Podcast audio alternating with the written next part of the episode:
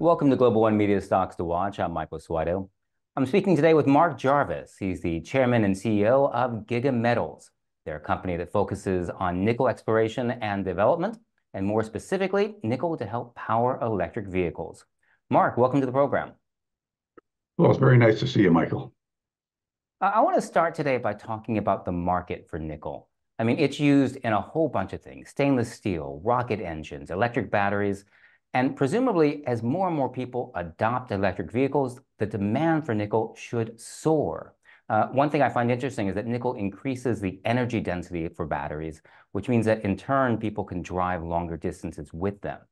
But you know, if we look at nickel prices, I mean, they have dropped substantially over the past couple years. It was about 48,000 US dollars per ton in early 2022. Today, it's about $16,000. That's a 67% drop. Tell us, what's going on? Well, what has happened in the last six months or so is, is the Chinese have built overcapacity in Indonesia. Indonesia has emerged as the largest producer of nickel in the world, and it's largely uh, with Chinese investment. And um, so, you know, my view is that we're in a structural bull market in nickel, um, but this is a meaningful dip that we're in right now. Um, and when I say a structural bull market, it's because the rise of electric vehicles um, takes nickel from, well, about five years ago, nickel was about, or, or batteries were about 3% of the nickel demand. That's now up to uh, around 16% of total nickel demand. You know, the big the big use is stainless steel, which is still around 65% of nickel demand. But because the uh, electric vehicle story is growing so quickly, and it's a bit of a slowdown right now, actually, but it's a slowdown in growth, not, you know, it's not declining. It's actually the growth rate's a bit smaller than it is over the last year, largely because of difficult economic conditions in China. So, you know, I view, you know, all of this, the, um, you know, over construction by the Chinese of nickel production out of uh, Indonesia um, and the slowdown in China. These are these are things that will pass. So the question is, there's no doubt that we are right now in oversupply. The question is, how long does that last before the incredible rise of uh, nickel demand caused by batteries chews through the oversupply and just keeps going? So, you know, and that's a good question. I don't have full visibility on that yet. I'm waiting to see what happens over the next couple of months before we'll have a better idea. Is it six months? Is it 12 months? Is it 18 months? I don't really know the answer to that yet. But if we drill right down to it, you're not concerned about oversupply over the medium to long term? No, I mean, um, if you gave us all the money we need today, we're about five years away from first production. And so really our concern is what will the nickel price be five years out, 10 years out, 20 years out? And, you know, we've got a, you know, a very, uh, you know, financially deep uh, partner in Mitsubishi Corp. And they're thinking about the nickel price over the next few decades. Um, and the companies that we're talking to, we're seeking strategic partners to help us build this thing. This is a $2 billion US built to actually make a mine here. It's a very, very large mine we're talking about.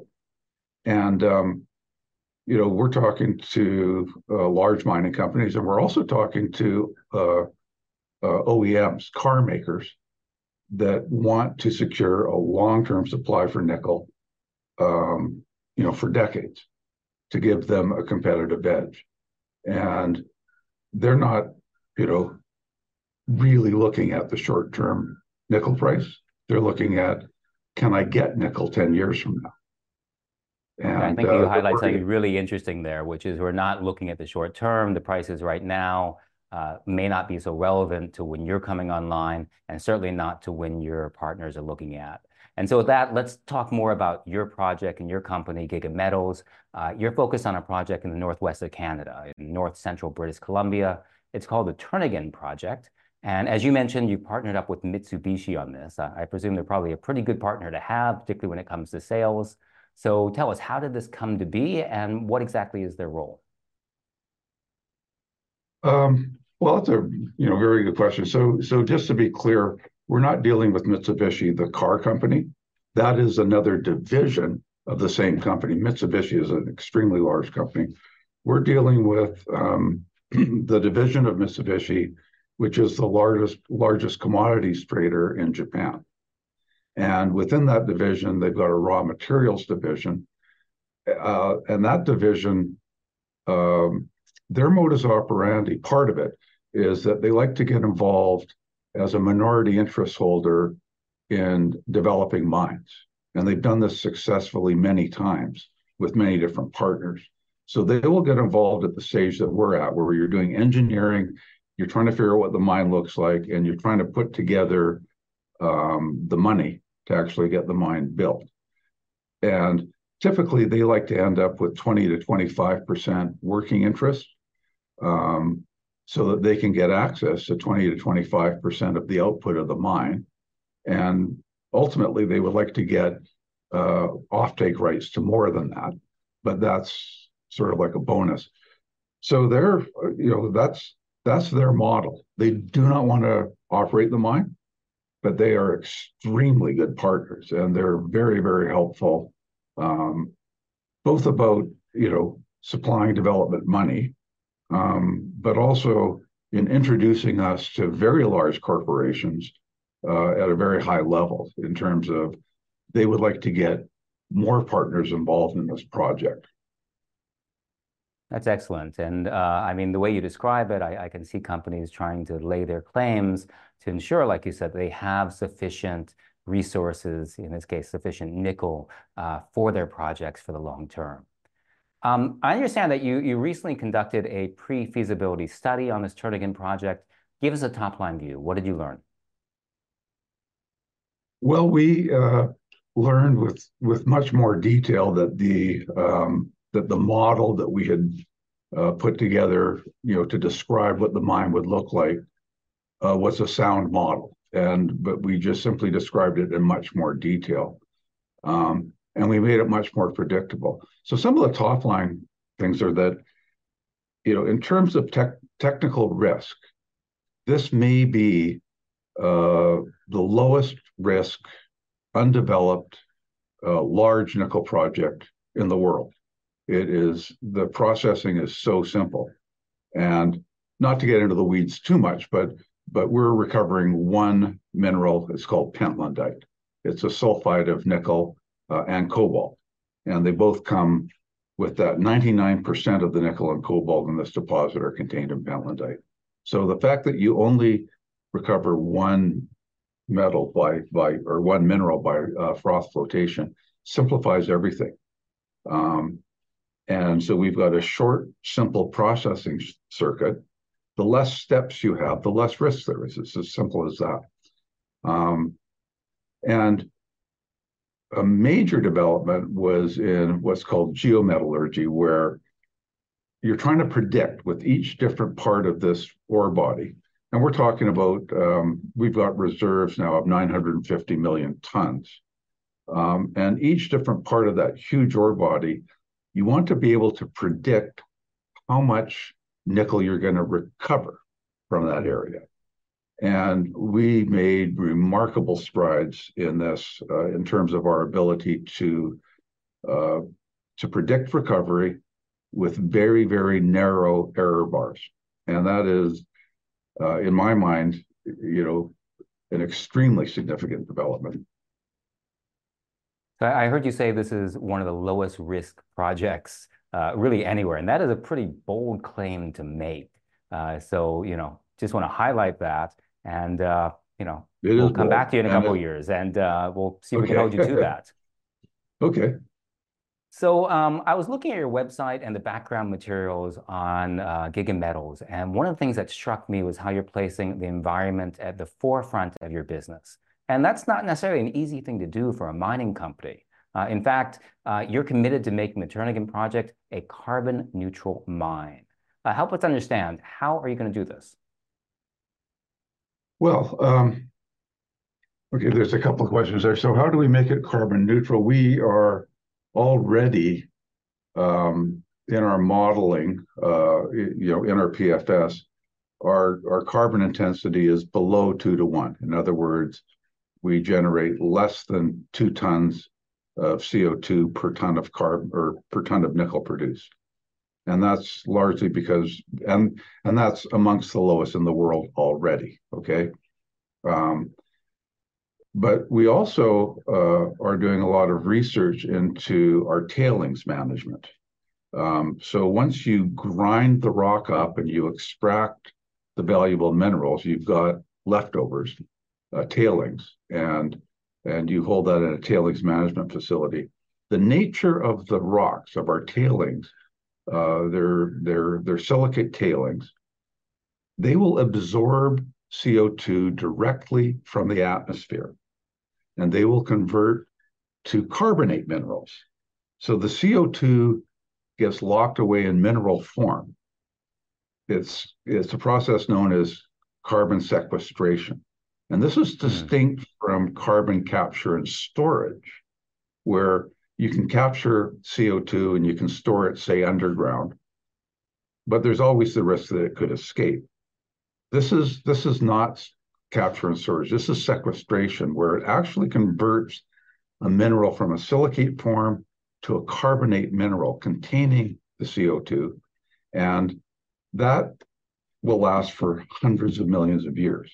So we're we've been working with Dr. Greg Dipple at the University of British Columbia, who's been studying this uh, for 20 years in both uh, nickel uh, and diamond deposits. Diamond deposits also have silicate uh, host rocks, and he's developed a methodology to measure um, how much CO2 is being sequestered in your tailings. And we're working with him. Uh, we'd like to see this methodology certified by governments so that we could then claim the carbon credits.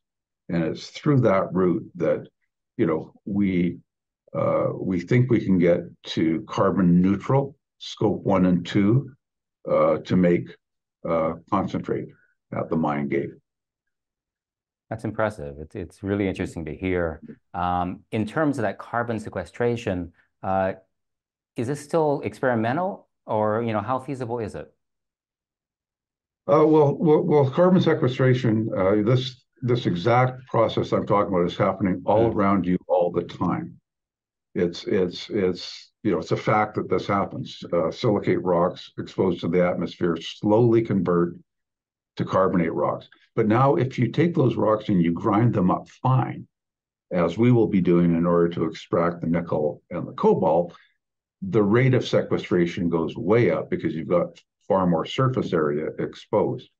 And so it's not, I, I mean, it's it's it's a fact that this happens. Um, and you but to be able to have a company that's doing that, that's not so common. No, it's not. And this is at the early stages. And I must say that, um, you know, this is something that is common to all of the large, low grade sulfide nickel deposits. Um, you know, uh, one of the projects that uh, Dr. Dipple studied is Mount Keith in Australia. And, you know, he discovered they didn't know that they were sequestering CO2. And he discovered how much CO2 they were sequestering in their tailings that was pretty good news for them. So, you know, and and and this is important because, like the nickel coming out of Indonesia is extremely high carbon intensity, uh, mm-hmm. ranging from sort of 30 to 1 carbon intensity up to 80 to 1. In other words, 80 tons of CO2 emitted for each uh, ton of nickel produced. Um, and it's not only that, but the uh, the mining methods in Indonesia, uh, you know, they're strip mines mostly, which is they're very thin surface mines, uh, you know, maybe 10 meters thick. And in order to get the nickel out of the out of the dirt and clay that it's hosted in in these laterite deposits, uh, in many cases they're mowing down mile after mile of tropical rainforest uh, to get at the nickel. Uh, they're processing it very aggressively. Um, and in many cases, in fact, in most cases, the tailings are being dumped in the ocean. So there's a lot of mm-hmm. uh, environmental issues with with the way that nickel is being mined in uh, Indonesia. And if you look at the car companies, uh, you know, we're talking to a number of car companies, and particularly when you look at the premium brands in places like Europe, you know, they have to pay attention to their supply chain and they have to pay attention to the carbon intensity of their supply chain. And, you know, some of them don't want anything to do with nickel that's coming out of Indonesia because they, you know, this, this, this, what's happening in Indonesia environmentally is becoming more and more visible to the world. And if you're a premium car maker, you don't want your your your buyers to suddenly go, well, wait a minute, this is dirty nickel, and we're going to boycott you. They, they, that's their nightmare. Okay, and so they're very careful for sure. sourcing, and that's why there's so much interest in our project because we're in Canada, for one thing, which is a rule of law jurisdiction. Uh, we've got um, uh, environmental constraints upon us. We have to go through a very detailed environmental assessment um, in order to get permits to build a mine in Canada. And uh, you know, so so that's both a risk and a reward in the sense that you know we don't see any showstoppers with our development of this project environmentally, and we see you know uh, very positive things about it. Um, and if you can get a mine built in Canada as a as a buyer of the product, you can be confident that your your your product is being delivered under the various highest of environmental standards. So that's the that's the positive side of it. You've contrasted what your company is doing with the companies in Indonesia. Uh, you've mentioned supply chain. you've mentioned environment. Uh, on that supply chain note, uh, one thing which I think might be interesting and I want to ask you about is the Inflation Reduction Act that was passed by the Biden administration. I think it was in August of 2022. The whole idea is essentially to secure and safeguard resources for the United States and not be dependent on the Chinese. Uh, and Canada and the US, of course, are neighbors. They have a free trade agreement. Uh, your mine, you say you think the nickel will come online in about five years. Do you expect to get a boost from that Inflation Reduction Act? Absolutely. I mean, we are on the list. We are a free trade partner with the United States. Um, the United States is very interested in developing secure supply chains in North America. And as it happens, uh, if you want nickel, um, you know, Canada is the place in North America to find nickel. Um, and so the Canadian government is also very interested in uh, developing a whole supply chain for batteries. So it's not just mines, although without mines, none of the rest of of the supply chain works. Uh, but you need to build mines and you need to, we need more refineries in North America.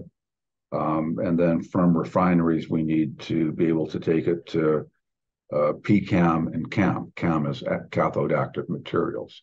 And that's ultimately what you sell to the battery companies is, is, is cathode active materials. So um, that whole supply chain is under development. Um, and there is not only tax advantages for the car companies if they're getting their raw materials from uh, you know approved sources, uh, but there's quite a lot of government money uh, available to help develop these critical minerals, and we are actively pursuing that government money. Very good. Well, speaking of money, I want to bring the conversation to investing now. Uh, if we look at your company's share price, it's tumbled 50% over the past year. It's down about 80% over the past three years. But we're now at the start of 2024. So I want to ask you, what has changed and why might now be a good time to invest in Giga Metals? Well, I, I guess the fundamental thesis of investing is buy cheap and sell dear. And so that starts with buying cheap. And um, you know, as I said, the price of nickel is down by about 50% in in the last six months, and that has hurt us. Um, it's hurt, you know, all of the nickel developers. Um, so, you know, if you believe the thesis that electric vehicles uh, are providing a new source of demand, and the demand for electric vehicles will continue to grow, um, and that nickel is an absolutely necessary part of the whole electric vehicle revolution for the reason that nothing can replace nickel in terms of energy density. So if you want range, you have to have nickel in your in your battery chemistry. Um, and people do want range, particularly in North America and Europe. Um, so, you know, the best way to make money in the market, and again, I'm not an investment advisor, but I am an investor myself, and I do mm-hmm. invest in other things besides my own company. Um, the best way is to find uh, the cheapest possible entry point, build a position, and you know have a two, three, four year timeline on it, and that is historically how I have done extremely well as an investor.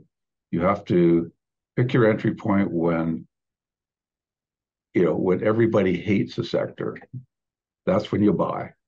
And then you wait until everybody loves the sector and that's when you sell. So so it's that simple. And you've been in nickel for 20 years now and working yeah. with commodities for 30 so uh, you got yeah. some experience there.